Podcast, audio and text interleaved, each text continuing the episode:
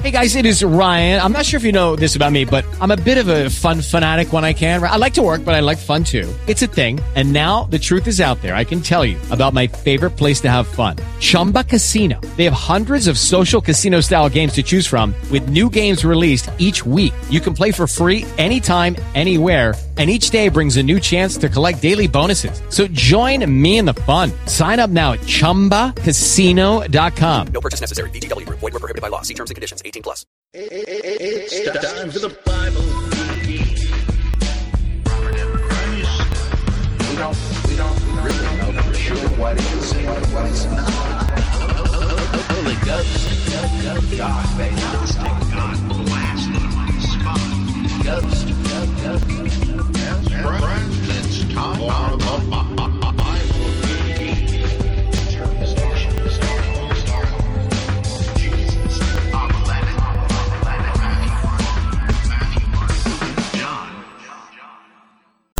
Bible Geek here, namely Robert M. Price. Um, and uh, got a bunch of questions. Let's see if we can get right to them. Enough with the vacuous chit chat. Uh, this one from, uh, I think this is the first name, Jaap uh, in uh, Holland, requesting a Dutch accent, which I probably cannot do, but let's take a crack at it. I gotta do it, do it eventually, I'm sure. Recently, a listener asked about whether carrying trumpets around Jericho would have amounted to violating the Sabbath, and you seemed to endorse the idea that this was a simple oversight in the story. I must say I'm unconvinced, and I'd like your comment on the following alternative take. The commandment says nothing about carrying anything. It says to keep the Sabbath, for it is holy unto you, and specifies only that this means refraining from work. That's about it.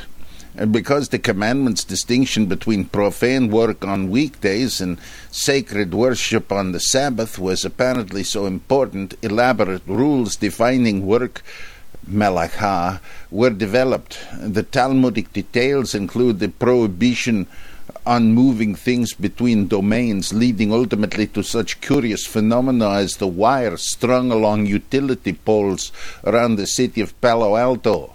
I'm sure you could find plenty of rabbis who might hold forth about the possibility of carrying trumpets on the Sabbath in Palo Alto today, but even the Orthodox recognize that these things are fences around the Torah. Precautions developed by the rabbis centuries after the alleged divine lawmaking to eliminate the mere possibility of violating an important but unfortunately fuzzy commandment to apply such later constructs to a biblical story is outright ahistorical. The Israelites weren't doing profane work when they carried shofars around the city. They were acting on God's explicit orders. Nothing could be more sacred. Um, I, to tell you the truth, can't remember what the heck I said uh, there, but I agree with you completely. I doubt if, uh, though I, I think the um, story is plainly unhistorical uh, it's not even as ancient as we uh, thought, but still, it's uh, no doubt uh, does not have the niceties and minutiae of rabbinic rules in mind. So I, I agree with you. Uh, uh, so thanks for either agreeing with me or correcting me. I forget which, but I think you're quite right. Hey, sorry about that accent. I'll work on it. Um, see this from John Brockman. So, once upon a time, it was fashionable, fashionable among biblical scholars to paint the Gospels as thoroughly Hellenized, a trend that rapidly declined following the middle of the 20th century for reasons no one can understand even a little bit. Hitler. now, the trend has reversed, and everyone is emphasizing the Jewish nature of the Gospels, how Jesus is the product of Jewish rather than Greek culture. How much of this waffling is similar to other trends in historiography that ideas rise and fall in popularity?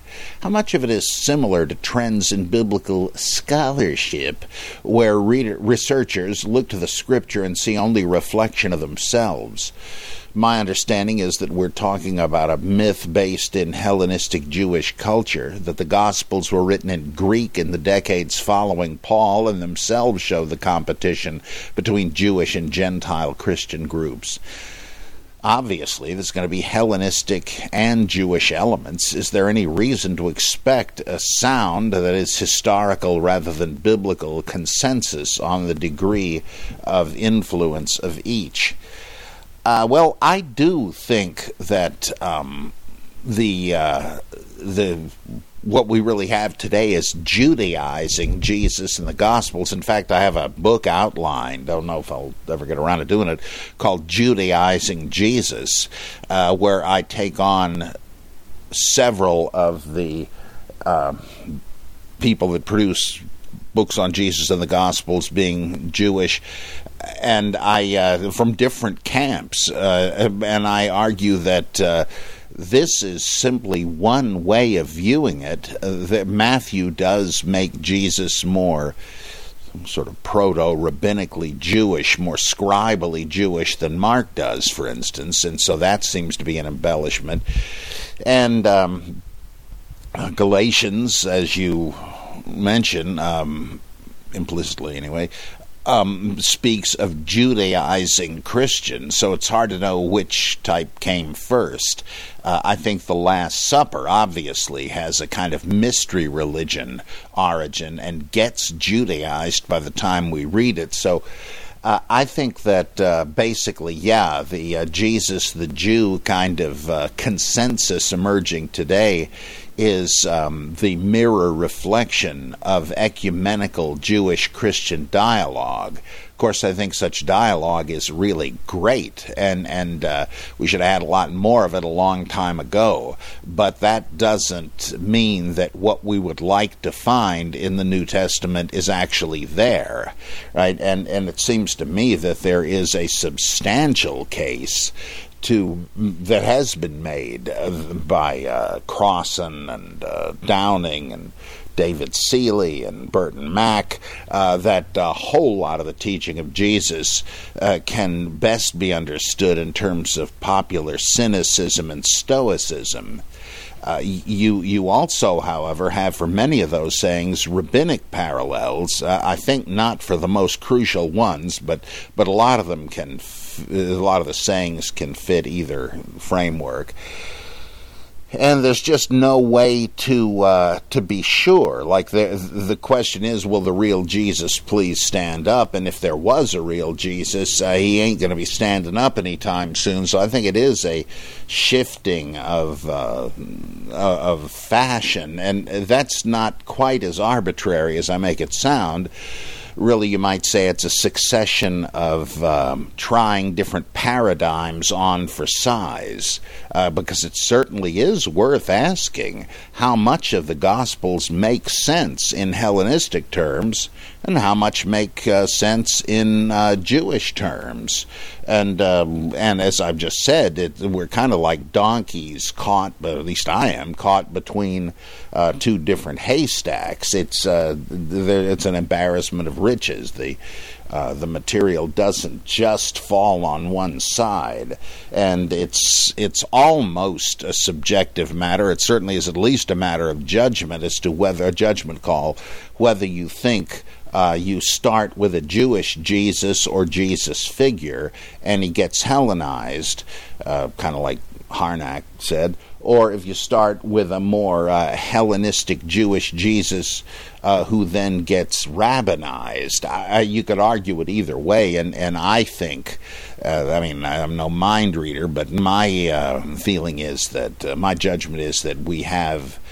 Um, his, supposedly historical Jesus studies being a function of ecumenism. And like, uh, for instance, the, another place where this kind of thing comes up, there are a bunch of Jews and Christians who know about Old Testament minimalism and uh, don't like it because they charge the minimalists with being anti state of Israel or possibly even anti Semitic. I mean, of course, that's why Hitler thought Jesus was a Gentile, right? Uh, he's making Jesus into his own image. Well, uh, so some more conservative Jews and Christians say you minimalists are anti Israel, anti Judaism, anti Zionism, I don't know, whatever. And that's why you're trying to debunk the Old Testament to show that the whole idea of the chosen people and God giving them the land is just a land grab rationalization. Uh, and uh, so that's all you're doing. Of course, that's that's an ad hominem. You don't know that that's in the minds. I'm a big fan of minimalism, and I am a staunch supporter of the state of Israel. I just don't think the one has to do with the other. I, I don't support.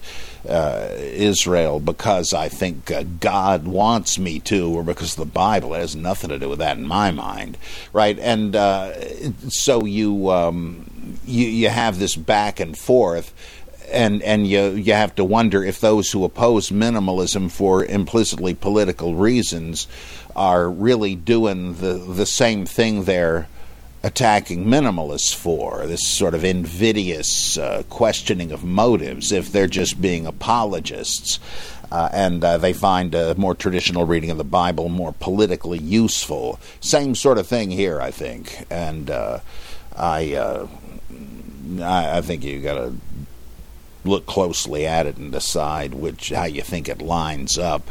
But the mere fact that it's that iffy means to me it's it's insoluble. What these scholars are really doing is saying, can we negotiate a historical Jesus template that will facilitate uh, Jewish and Christian theological coexistence? That, that's my opinion, anyway of course, that does not invalidate anybody's work, right? I, you still have to look at the theories and the interpretations of passages and so on. Uh, so uh, I don't want to dismiss anything with an ad hominem, but that is what I suspect is going on. Okay, uh, Commander Scotty says, uh, How solid are the arguments made by Jane Schaberg and others that Jesus was illegitimate? Uh, she had a book from uh, Harper and Row back in the 80s called The Illegitimacy of Jesus. She got in enough trouble uh, with that because she was teaching in Texas at the time, and once the book came out, she came back to the parking lot to get her car, and uh, it was uh, full of bullet holes. Yikes. Uh, imagine if she'd have just been blunt and said, Jesus the bastard. That, that would have been great, right? Uh, and uh, so uh, I think that she makes a strikingly good case for Matthew not trying to tell us there was a virgin birth, but rather making the best, putting a good face on uh, the belief which he admitted was true that Jesus was the the result of either uh, adulterous fornication. I use that weird hybrid because, according to the story, they were betrothed, uh, and uh, to get out of that, you would have to have a kind of divorce, even though betrothal was not the same thing as marriage, but it was getting more and more like that. So, what, if she had sex with some other guy, would that make it adultery or fornication? Well, both, actually, strangely. Anyhow, um, or that she had been raped.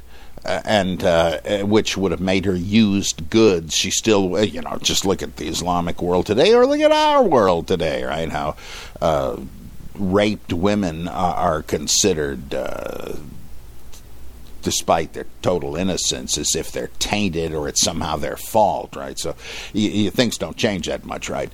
Uh, so uh, she she says, let's suppose Matthew knew that and uh, said, Look, God's will can redeem even that. Now, I grant that sounds like a liberal late 20th century spin on the Bible like some biblical feminist arguments were. Uh, some, not all, by the way. I think the like the feminist scrutiny of Elizabeth Schussler Fiorenza and others was very revealing. Just take a look at my uh, book, The Widow Traditions in Luke Acts. But occasionally, I, I think there were axe grinding uh, exegeses and so forth, but I don't think this is one of them. She argues that uh, there are odd things in the beginning of Matthew that would that that's almost imply the scenario I just said. Especially the strange inclusion of four women in the genealogy of Jesus. And, and Matthew wasn't stuck with the facts, right? I mean, the whole genealogy is fictitious anyway. Uh, and so he decided who went in there. And he's got Bathsheba, Rahab, Tamar, and uh, Ruth. Why these women? I mean, there are plenty of other ones. No Sarah and all that. Uh, a lot of other ones that could have been in there, and uh, they're not. Uh, no, no Rachel and so forth. And uh, I've heard a lot of sermons over the years about this, uh, and usually they say, "Well, these women are dubious." Uh, and, and in fact more than the preachers understood, and Schaberg points this out. But that just shows the grace of God can save even them. Th- that was a step in the right direction of what uh, Schaberg argues. He said, "Yeah, look at the four women: Bathsheba, uh, of course." Uh, part of this murder plot, uh, David Caesar sunbathing and says uh, hubba hubba and decides to have her husband killed so he can marry her and he does and all that. And uh, so that's uh, shame attached to her. Uh, tamar what's the deal there? Well she was married to judah's um, son who who died and before he could impregnate her. And according to the law of levirate marriage the next in line uh, in his the next of kin his his uh, next oldest brother would uh, if not marry her, at least impregnate her, and uh, and then the offspring would be considered the heirs of the the original husband uh, it, it is still the same bloodline. So, I mean, that was important to try to safeguard the line of inheritance. So they'd be considered uh, the late brother's heirs, not those of the actual biological father. Well, uh, this guy was uh, wicked, and God killed him off, and uh, he had not yet impregnated Tamar, and uh, so it it next goes to I think that was Ur. I think that, that was the guy's name.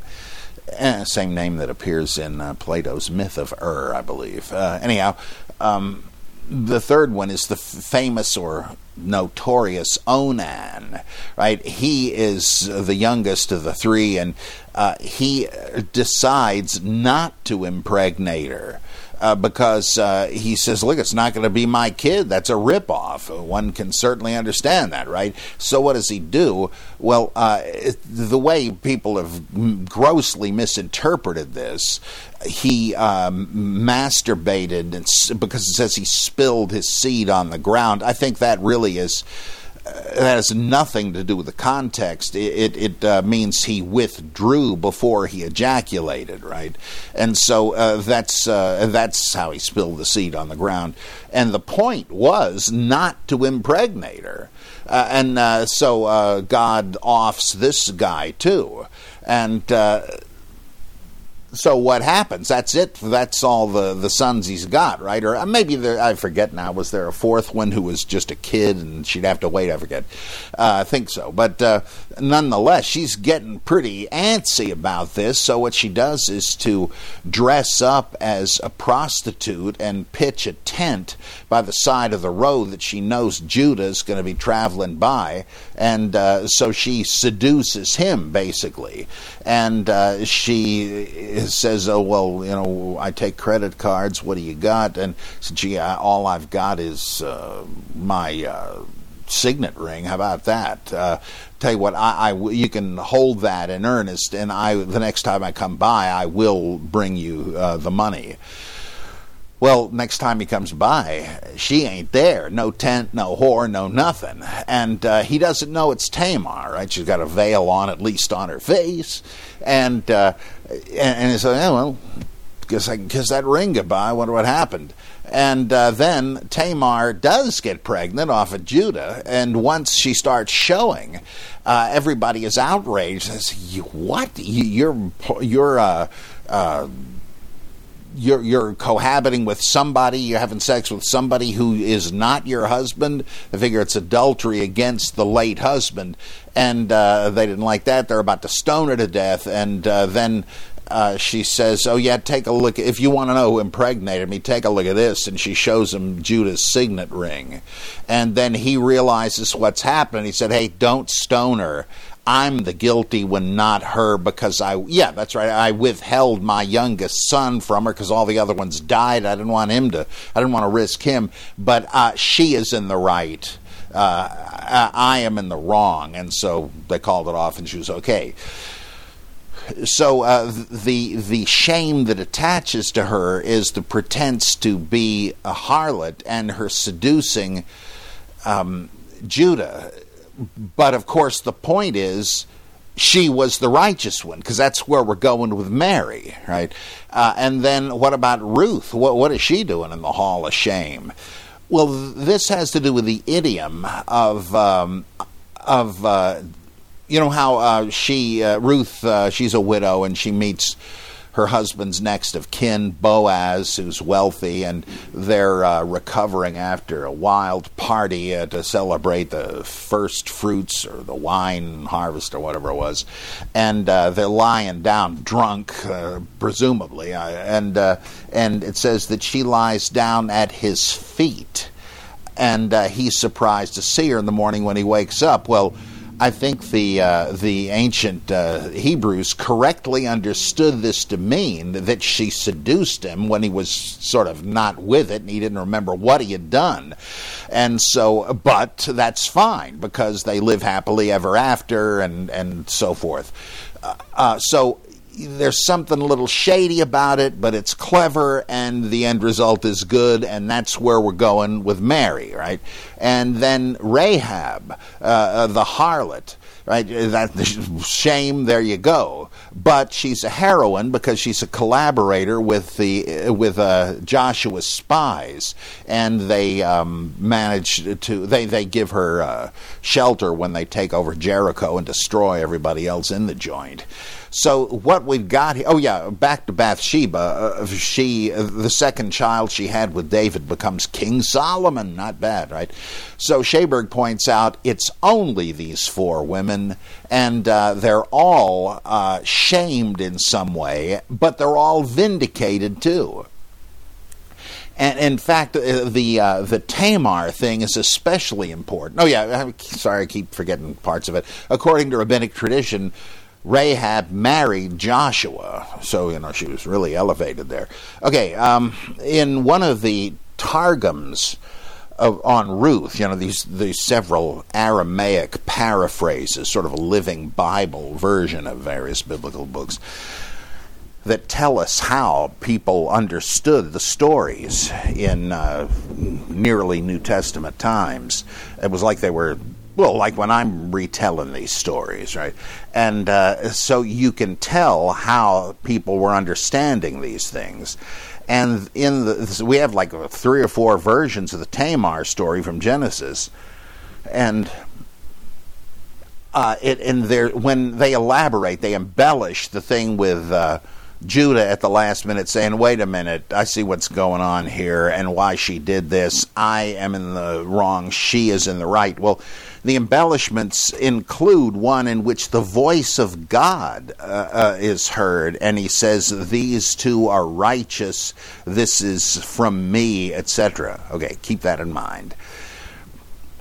Uh, what is all this leading to in Matthew? Well, uh, you know how we it, Joseph finds that Mary is pregnant, and it's not his. And so he's about to put her away, but doesn't want to do it publicly because of the shame attached to it. What does he think has happened? Well, he might think that she's been cheating on him, or he might think she's been raped. Actually, either one would would have. Uh, the rules uh, for what to do with a woman in such a position would be the same anyhow, as she shows and um, the, the, fact that the word virgin is used of her seems to reflect one of these i guess what somewhere in the pentateuch one of these laws about if a virgin is seduced etc okay uh, and so he thinks that she he's got to get rid of her, but wants to do it privately. And then, as you know, an angel tells him, "No, hold on there. Uh, th- she is pregnant by the Spirit, by the Holy Spirit." Uh, well, does that mean it's like the Greek gods impregnating mortal women? Well, it might, uh, though theologians try to muddy that a bit so it doesn't sound anthropomorphic and disgusting. But I think they have a real Christological problem when they do that. If it just means the Holy Spirit magically made her pregnant, you got real problems as to uh, whether the divine part of Jesus should be spelled with a small d. Does that mean he's a created being, or or is he the Holy Spirit incarnate? If that's not the case, oh boy, what a mess. Anyway, um, it, it needn't mean that. It could just mean that this is of God. This is of the Holy Spirit, right? You you might use that phrase to indicate this is clean, not unclean. This is holy, not profane. Yes, she was raped or whatever, uh, but God has decided that this um, her her son will be the the Messiah and so forth. And uh, to me, that makes a lot of sense. Oh yeah, what about the uh, the virgin shall conceive business? How how could that be? Well, of course, the notion is she's already conceived and must have been a virgin uh, when when it happened right? It, it doesn't necessarily mean she is the perpetual virginity of Mary doctrine. I think Schaberg makes a very good case, uh, and uh, she suggests that it was only later that um, the the virgin birth, as we understand it, was read into the text, understandably. I mean, it's not an obvious twisting of the text like the Onan thing, but uh, it, it's, uh, she says it's really a later uh, thing. And uh, I mean, how could Jewish Christians have loved the Gospel of Matthew more than any other? Uh, and uh, and and uh, ex- and they yet they didn't believe in the virgin birth. The Ebionites, you know, well, maybe they didn't read it as teaching, uh, you know, a miraculous conception. Now, Schaberg has a different argument for the Lucan virgin birth narrative or whatever nativity story that I, I do not find persuasive at all, and indeed I think she later repudiated it. Though there is a very good argument to be made that Luke is not trying to tell us Jesus was miraculously conceived either. Uh, I've gone into that before, but that then we're not even getting into Schaberg's argument. But I think uh, she has a, a very striking and plausible case there. So it's Jane Schaberg, S C H A B E R G, The Illegitimacy of Jesus. Harper and Row published it, and then uh, Polebridge Press, publisher of the Westar Institute, they reprinted it uh, a couple of decades later. I guess it shouldn't shouldn't be tough to find. Hmm. Okay. Uh, then uh, this is from the pre-theist. Um, he says, uh, "Oh, he offers me a range, a menu of uh, accents. I think I'll do the Scottish." I'm a relatively recent listener and a long-time biblical ignoramus. My curiosity was piqued in your Bible Geek show uh, 15030, during which you fleetingly mentioned the notion of abortion uh, being the quote taking of an innocent human life, or words to that uh, to this effect.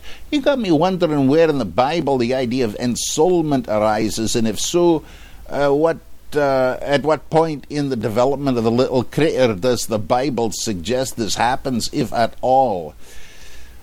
As far as I can tell, there are three passages, one a quote of the other, that are invoked here. Though, though um, some uh, Christian scholars readily admit that the issue is not really dealt with in any uh, clear way, and so they're just saying, just like I am, here's some passages that probably figured into early Christians' opinions. Um, Jeremiah uh, 1 5, uh, God says to him, Before I formed you in the womb, I knew you, which really means I chose you, right, to be a messenger to the nations and all of that. And then Paul uh, quotes that in Galatians 1.35, same thing, uh, 115, I'm sorry.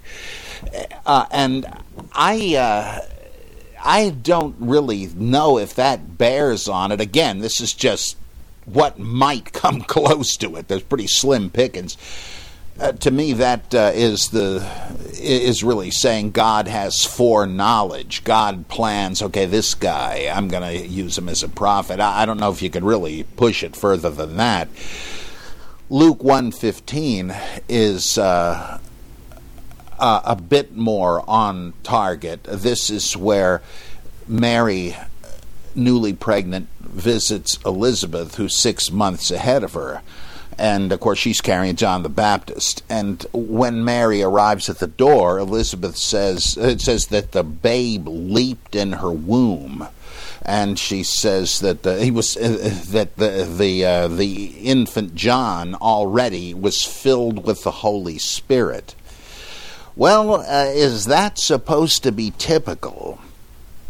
Uh, I uh, I don't know. Of course, the, the idea of the babe leaped in the womb, it's the same word as uh, the, the uh, struggling in the womb, and this whole thing is based on Jacob and Esau s- struggling in the womb. And, uh, and uh, it's, it's not clear.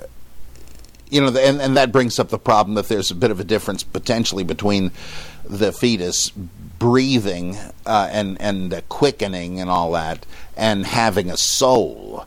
Uh, in the Old Testament, nephesh, soul means breath, pretty much. And in the New Testament, it sometimes seems to mean the same thing. And so it, it's really tough. that you don't get very near this issue. And I, I so I, I, think that. Uh, uh, the the notion of ensoulment, I think, first pops up with Tertullian, and uh, then a couple of centuries later, Gregory of Nyssa, and uh, so forth. And they were probably informed by Aristotelian and other uh, theories about this, but I don't think it really comes up in the Bible. I have this nagging memory that there's some place in either Ecclesiastes or Zechariah where it speaks of the soul entering the, the person in the womb, but I cannot find it. If anybody else knows it, I mean, I've done all kinds of searches, I can't spot it. If you run across it, let me know. Um, Serjan the Mighty says uh, a minor nitpick on German from the uh, June 25th episode, you said that Knecht, K N E C T, snap out of it, Price, K N E C H T in Knecht Ruprecht means knight, when although the two words are etymologically related, Knecht means farmhand or servant. German for knight would be Ritter, R I T T E R, like John Ritter was John the Knight. Thank you, Sir Jan. Appreciate that. Uh, this from another from Commander Scotty. It says uh, the synoptics suggest that John the Baptist's message had a strongly eschatological orientation and that he preached a fiery apocalyptic message foretelling imminent judgment and the arrival of a mightier one who would baptize with the Holy Spirit and fire.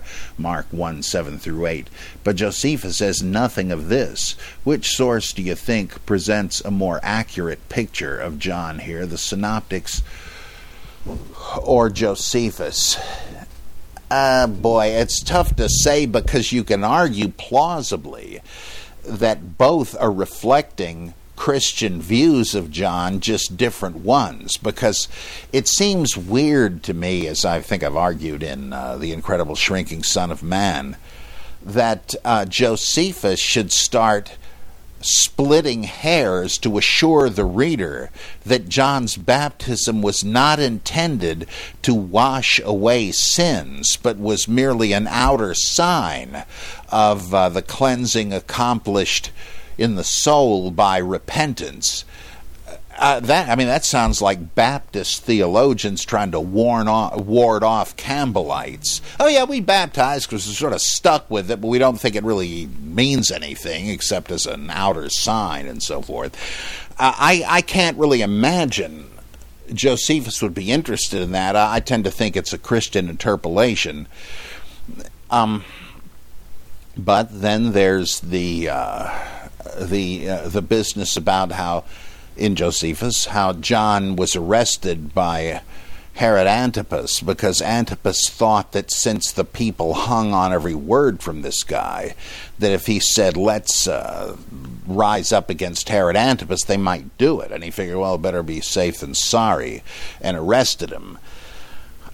Uh, that opens the door for apocalypticism, especially if Richard Horsley is correct that the apocalyptic lingo was really kind of fantasy code for revolutionary politics, which is not far fetched.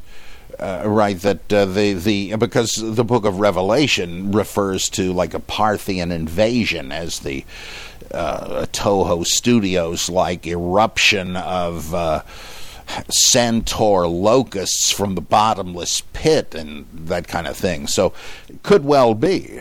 And uh, the uh, the Qumran people uh, certainly held the beliefs that are attributed to John the Baptist that uh, shortly the uh, the angels of God would descend, and then it would be time to join with them in casting out the Kittim, uh, the Gentiles, the, the, the Romans, no doubt.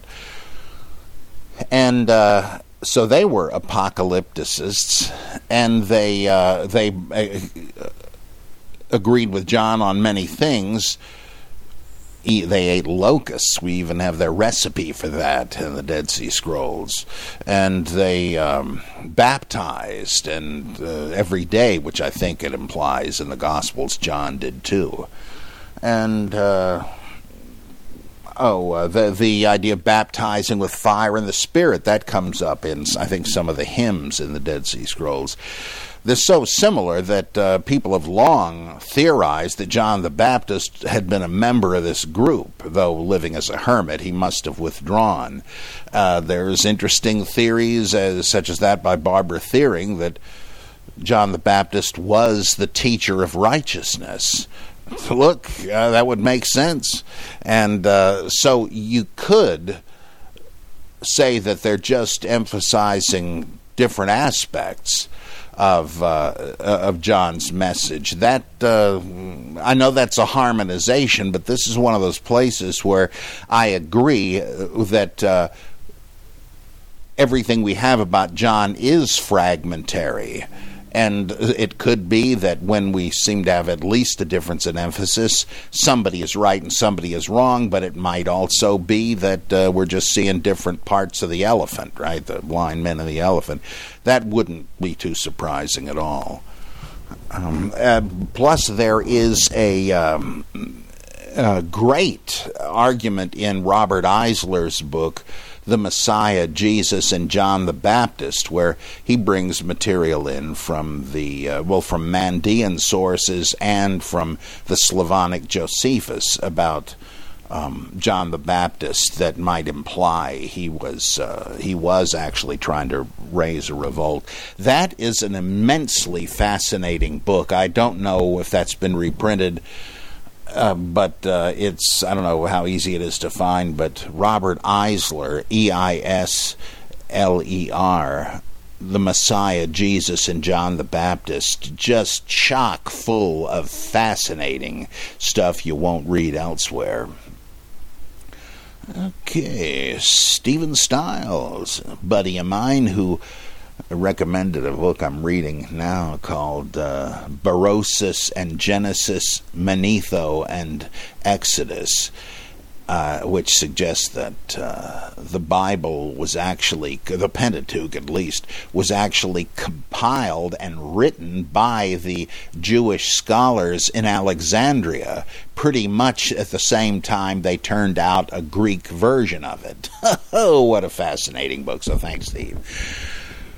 Okay, says um, in Matthew twenty-seven thirty-two. Why does tradition advocate that the antecedent of his in the the his cross phrase in Greek transliteration stauron autou um, uh, refers back to Jesus and not the last nominative that appeared in the sentence the man named Simon, Simon of Cyrene. The same thing in, in Mark, by the way.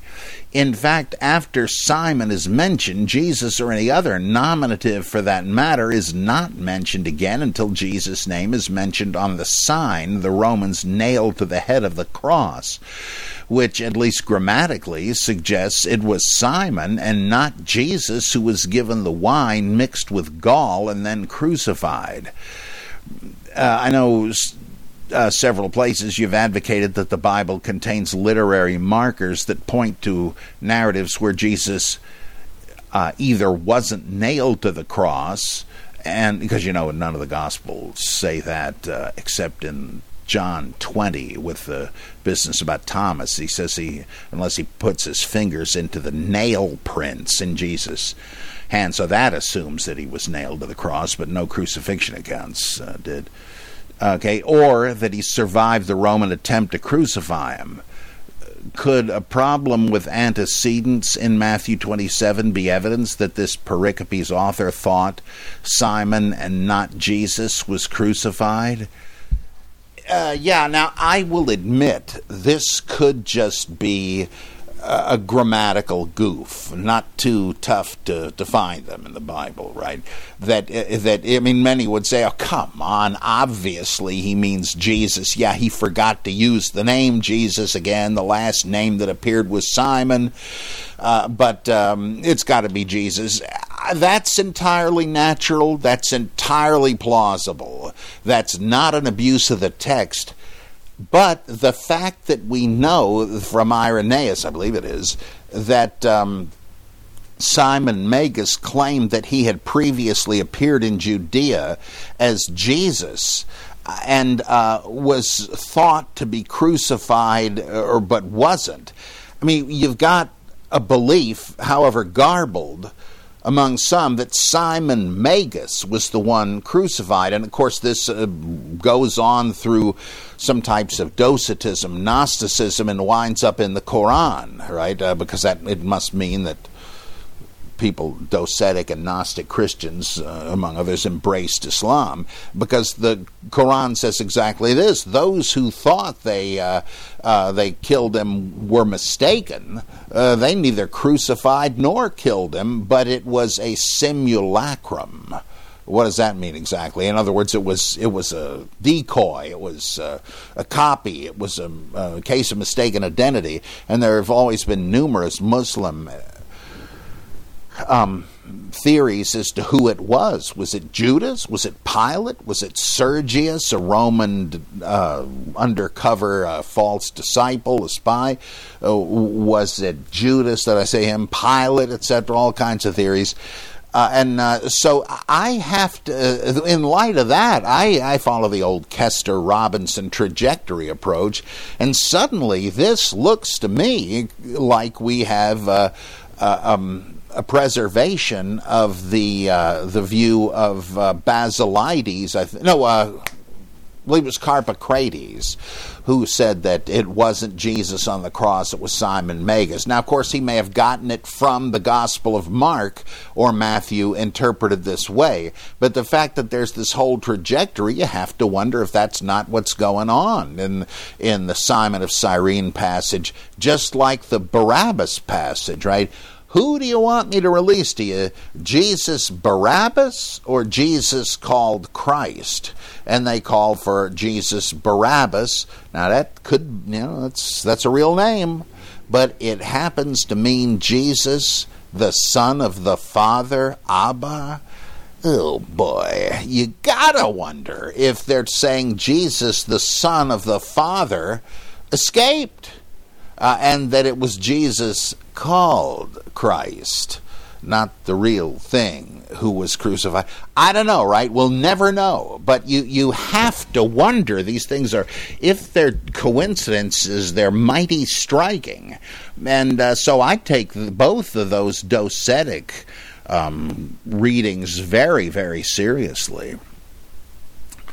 Oh, let's see. What do we got next? Um, this is, I think, Jorby, who requests a Bloomfield, New Jersey accent.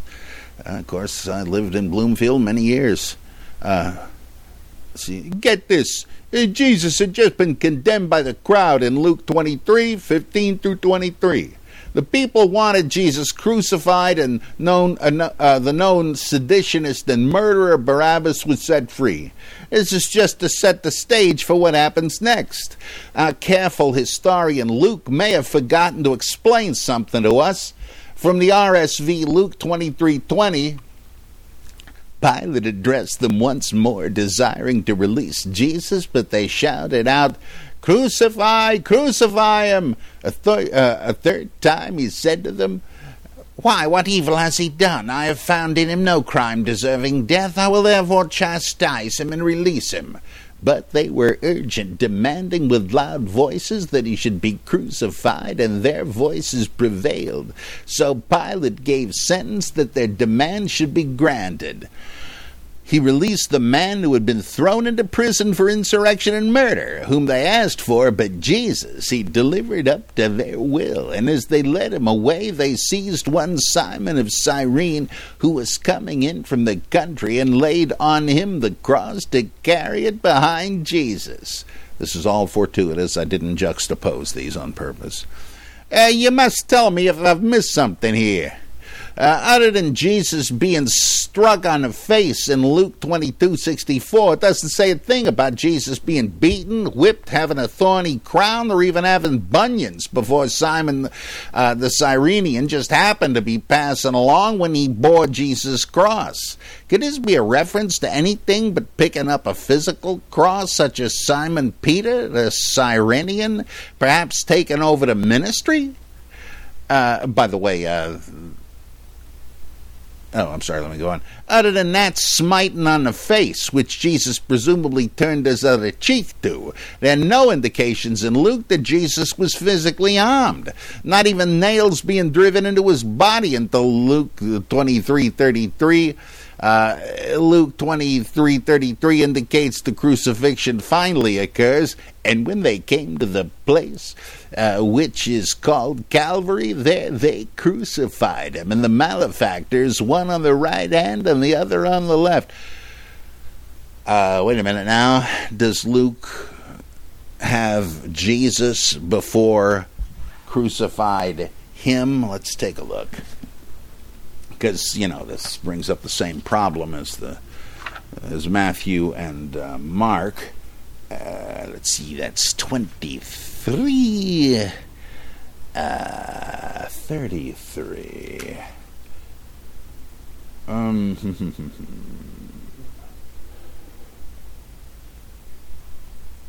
Oh, yeah, all right. Uh, in verse 26, and as they led him away, they seized one Simon of Cyrene, who was coming in from the country, and laid on him the cross to carry it behind Jesus.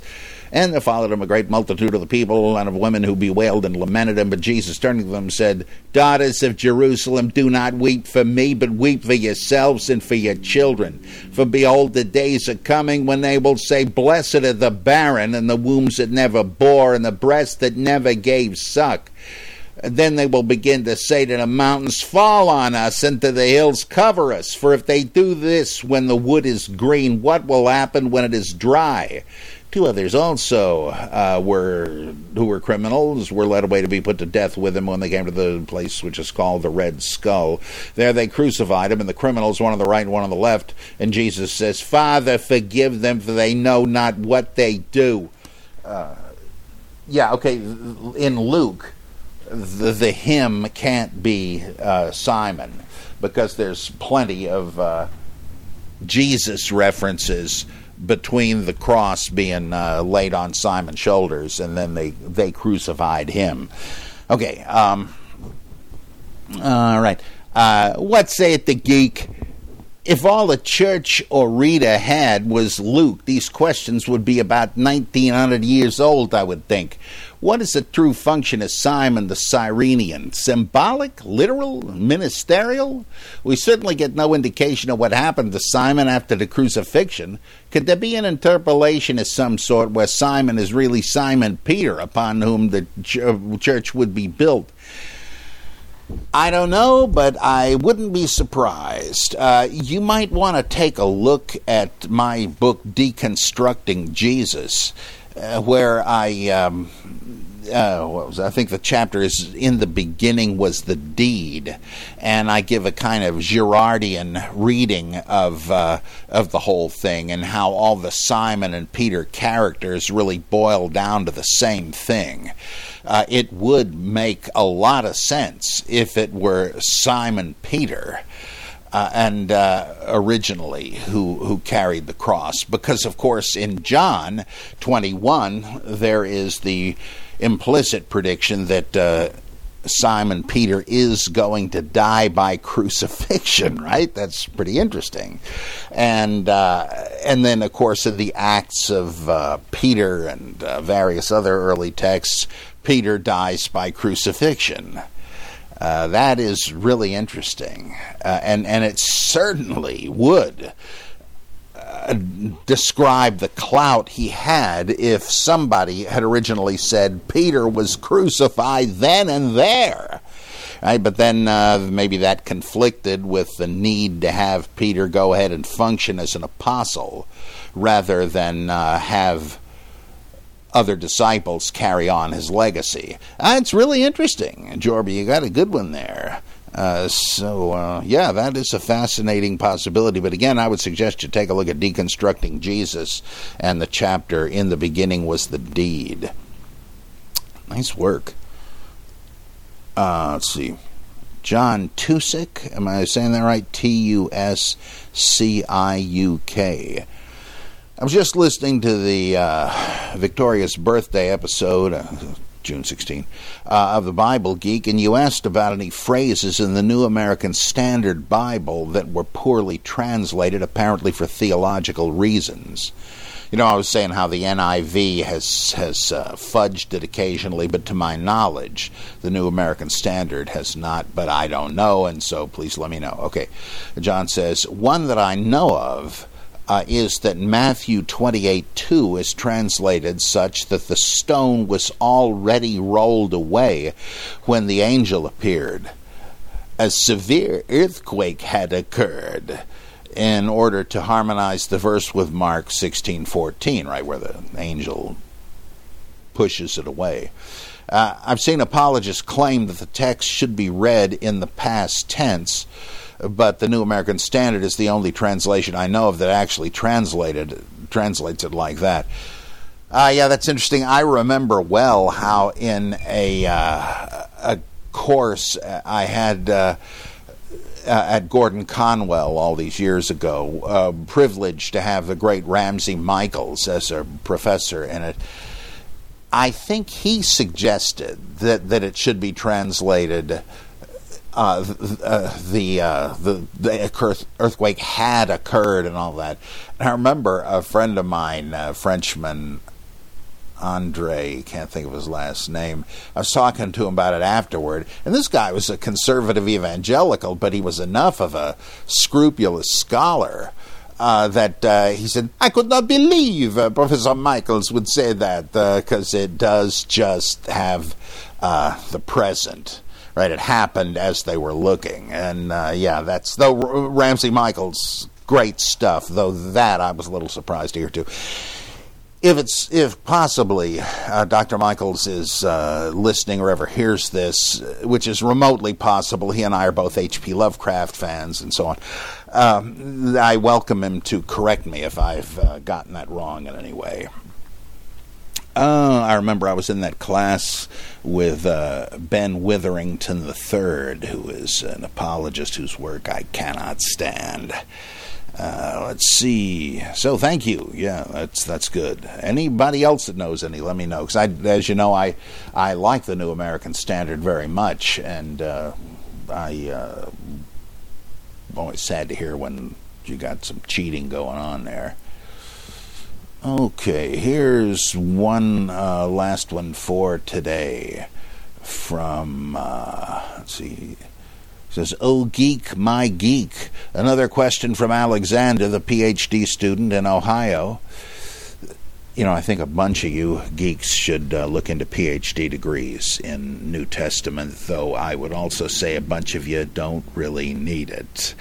Um, I recently read a Christian exegesis of the parable of the ten minas in Luke 19 that I would like your geeky opinion on. I was amazed to read that the Christian in question believes that the Jesus telling the parable of the ten minas intends a meaning completely opposite that of my own reading. This Christian says, Billy Graham voice, please. This wasn't one of those, this is how things should be sorts of parables. This was a this is not how it is in the kingdom of God sort of parable. This Christian claims that the tax collecting Zacchaeus story, immediately preceding the parable of the ten minas, sets up a context within which we're to understand the parable. Since the Zacchaeus story ends with the tax collector giving away all his money, seemingly the opposite of the following parable, the Christian in question claims that we should interpret the parable of the ten minas as satire.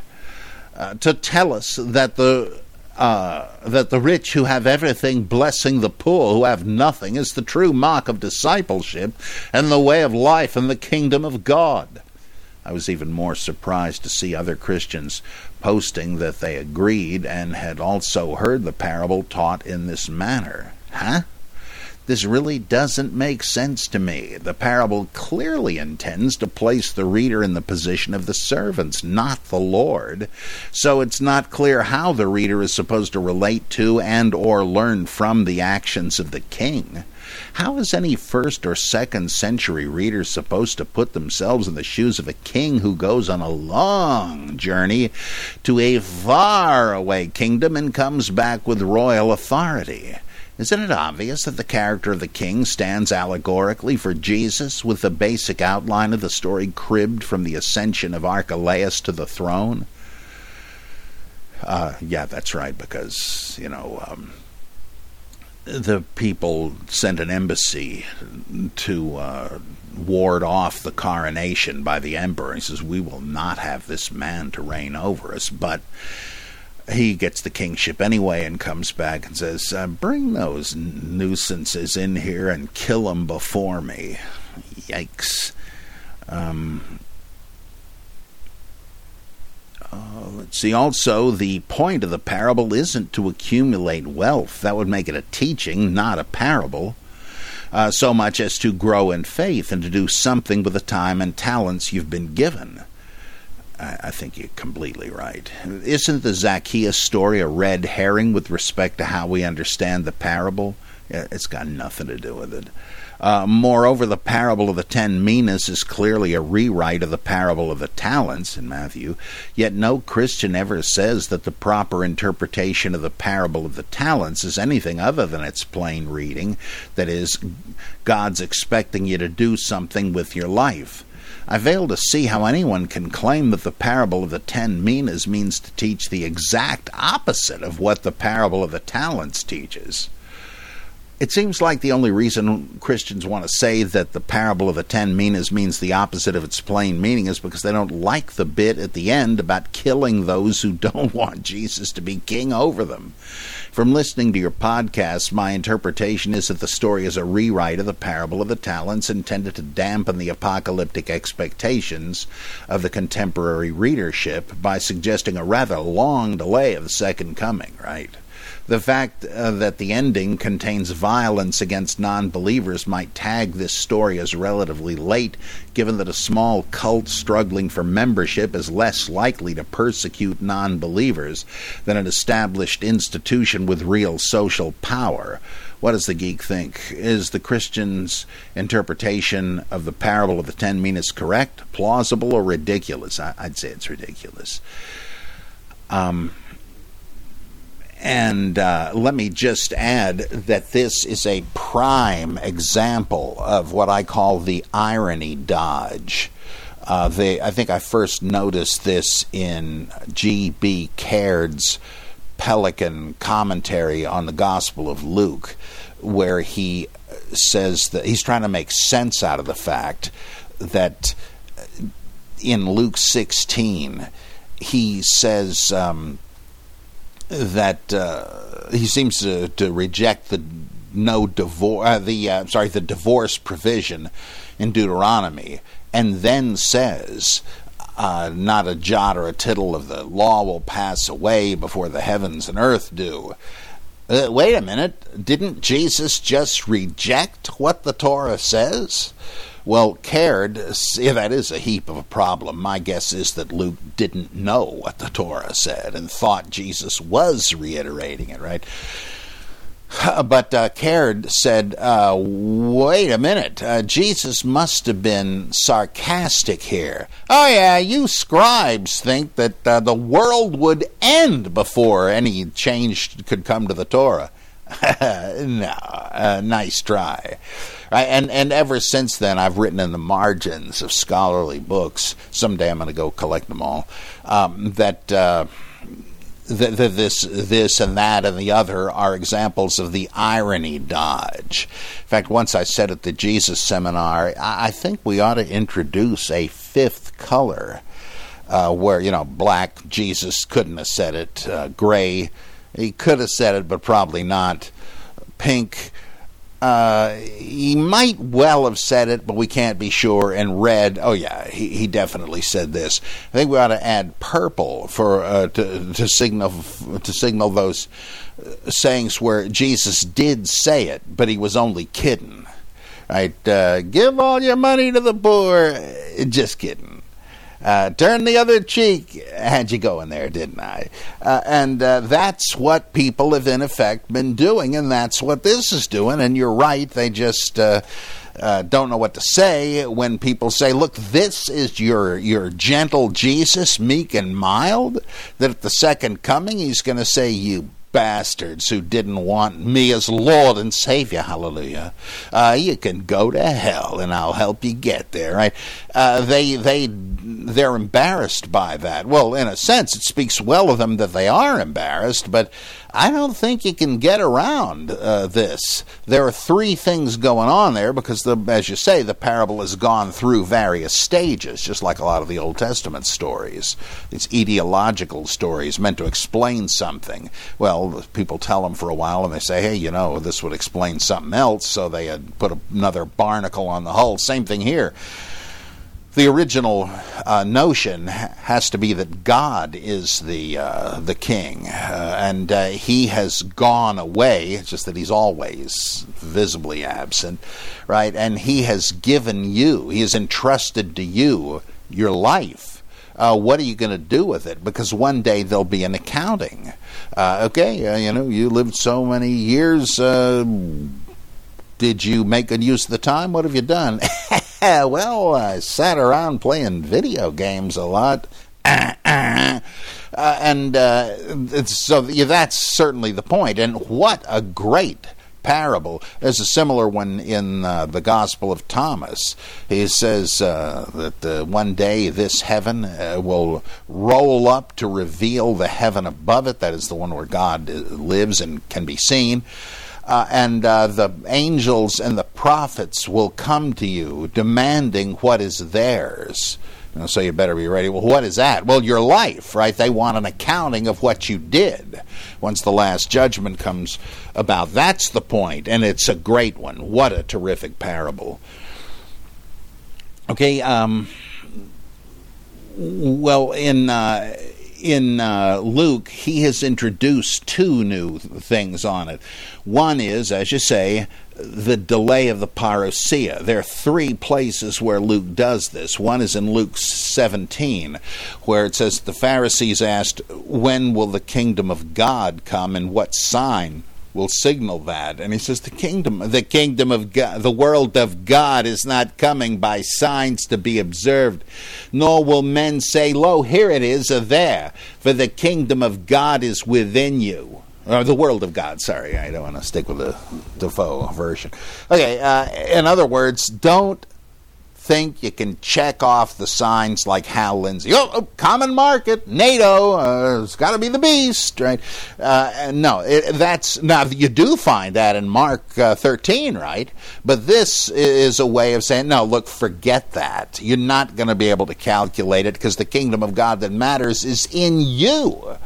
Uh, and again, like Thomas, uh, when's the repose of the dead going to come? And he says, What you expect has already happened. You just don't recognize it. Same deal. Well, Acts chapter 1, verse 6, I think it is, uh, that, gee, Lord, is, is now the time you're going to restore independence to Jews? And he says, just forget that. The times and seasons that God has plotted out are no business of yours. You just get busy spreading the gospel.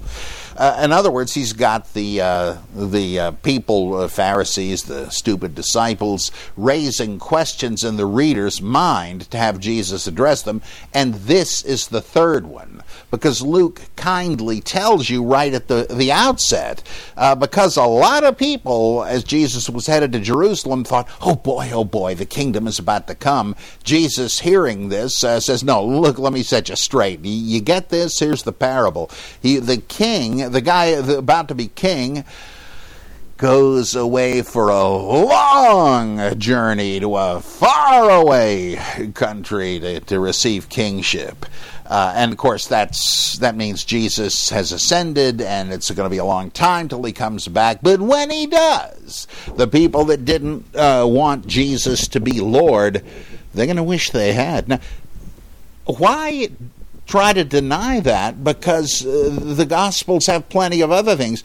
Whoever is ashamed of me in this sinful and adulterous generation, of him will the Son of Man be ashamed when he comes with his uh, uh, his father's angels and all of that there's there's various ones that you you're in big big trouble if you haven't signed on. Uh, John the Baptist, those who don't repent will be uh, uh, thrown into the unquenchable fire, etc. Why try to? I mean, you're apologizing for the Bible, don't you get? That's what apologetics means. Now uh, you're you're having to you're ashamed or embarrassed at things in the Bible that you you know shouldn't be there if your theory is right or your conscience is right, and so you start trying to rewrite it. Uh, I think it's uh, that's a ridiculous attempt. Um. Uh, let's see. Okay, uh, yeah, uh, Alexander goes on to say, by the way, it's pretty telling that the author of this theory prefaces his exegesis by expressing his discomfort with the fact that the parable of the ten minas has a message that contradicts that of the Sermon on the Mount. Uh, I guess he means the traditional interpretation of it, right? Would contradict the Sermon on the Mount. So it can't be a good interpretation. As I've heard you say, might this be a classic case of interpreting Scripture with Scripture? Of course, that's a euphemism for twisting one Scripture to make it sound like another. Bravo, you bet it is. Um, oh, let's see. Here's one more. Okay, Robert Church. Now, there's a sanctified name.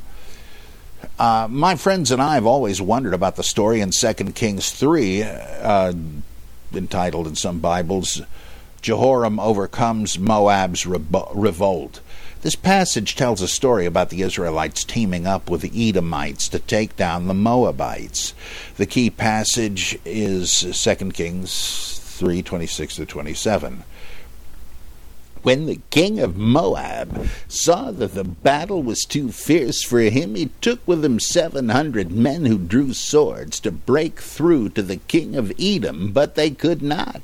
Then he took his oldest son, who was to reign in his place, the king, uh, and offered him as a burnt offering on the wall, you know, so everybody could see it on the city wall and, uh, and there came great wrath against Israel, and they departed from him and returned to their own land. Other translations make it clear that in the end it's the Israelites that were forced to return to their own land following the human sacrifice of the king of Moab's son. So here's my question Is this passage saying that the sacrifice to the Moabite god Chemosh, I think so, actually worked a miracle against Yahweh and the Israelites? And shouldn't the story really be called Jehoram tries to overcome Moab's revolt? Uh, massacres a huge number of Moabites, but runs away after losing the war. Yeah, I'd uh, I'd say so. Oh wait a minute! I don't think that's Robert Church. I will read his next. I don't know what I did with the name of that Bible geek. Yeah, I think so, and I, I do think that uh, like you, you can I I have theorized on the show in the past that this may be a kind of truncated, garbled um, version of something like the disaster at Ai in the book of Joshua. That there was some lapse, uh, some misstep by the Israelites uh, that led to this, but I admit that's just rewriting the story. I think as it stands, it does seem to mean that there was uh, power in the blood of that sacrifice, and that the, the it strengthened the Moabite deity to rout the troops of Yahweh. Now, that could. Now, why would any uh, Jew put that in the Jewish Bible?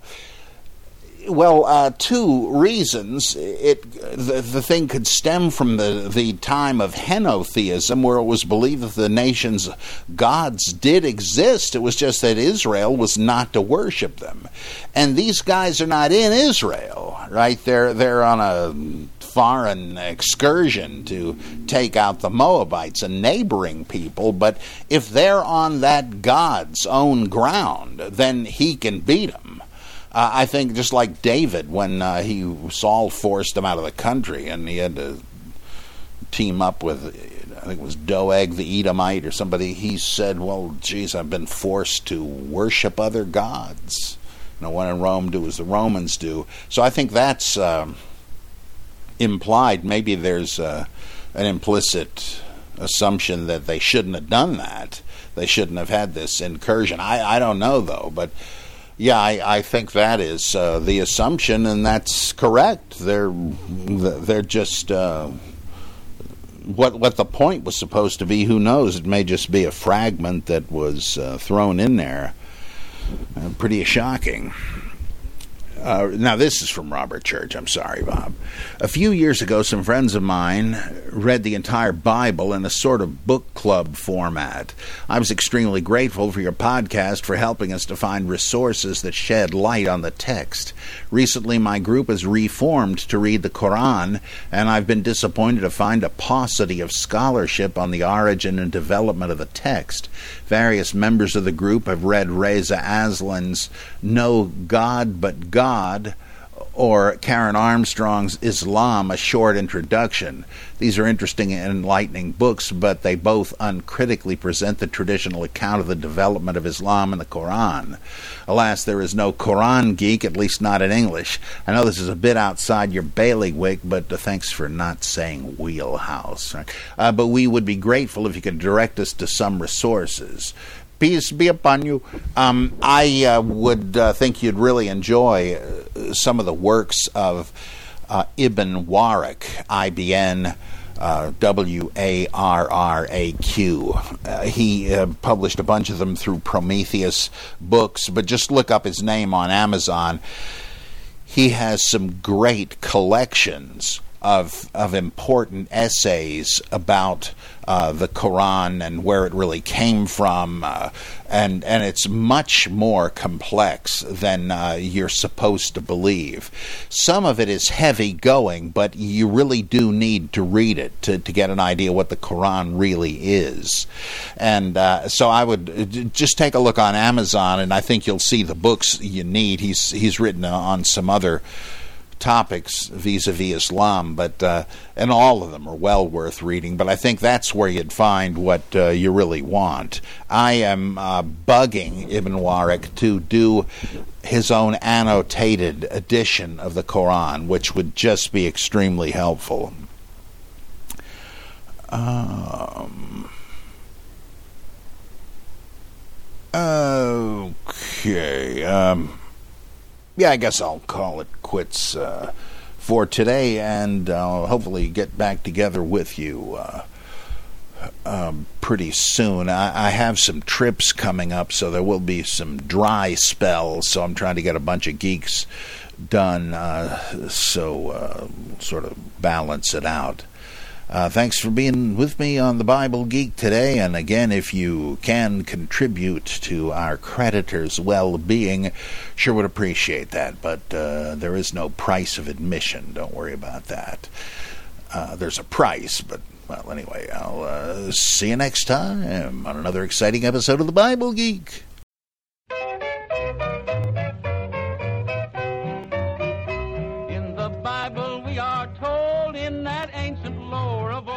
The Bible Geek was recorded by Robert M. Price and produced by John Felix and Sergeant Jovanovich. Theme song by John Morris. Visit us at robertmprice.mindvendor.com for more info on Robert's projects, purchase Bible Geek merchandise, and click the ever important donate button. Send your questions to criticus at AOL.com and be sure to rate and review The Bible Geek on iTunes. Thanks for listening to The Bible Geek. I'm Torrin Bombs Anderson. placed on the firing line. So you'd better brush the dust from that old Bible and look up to the stars when they shine.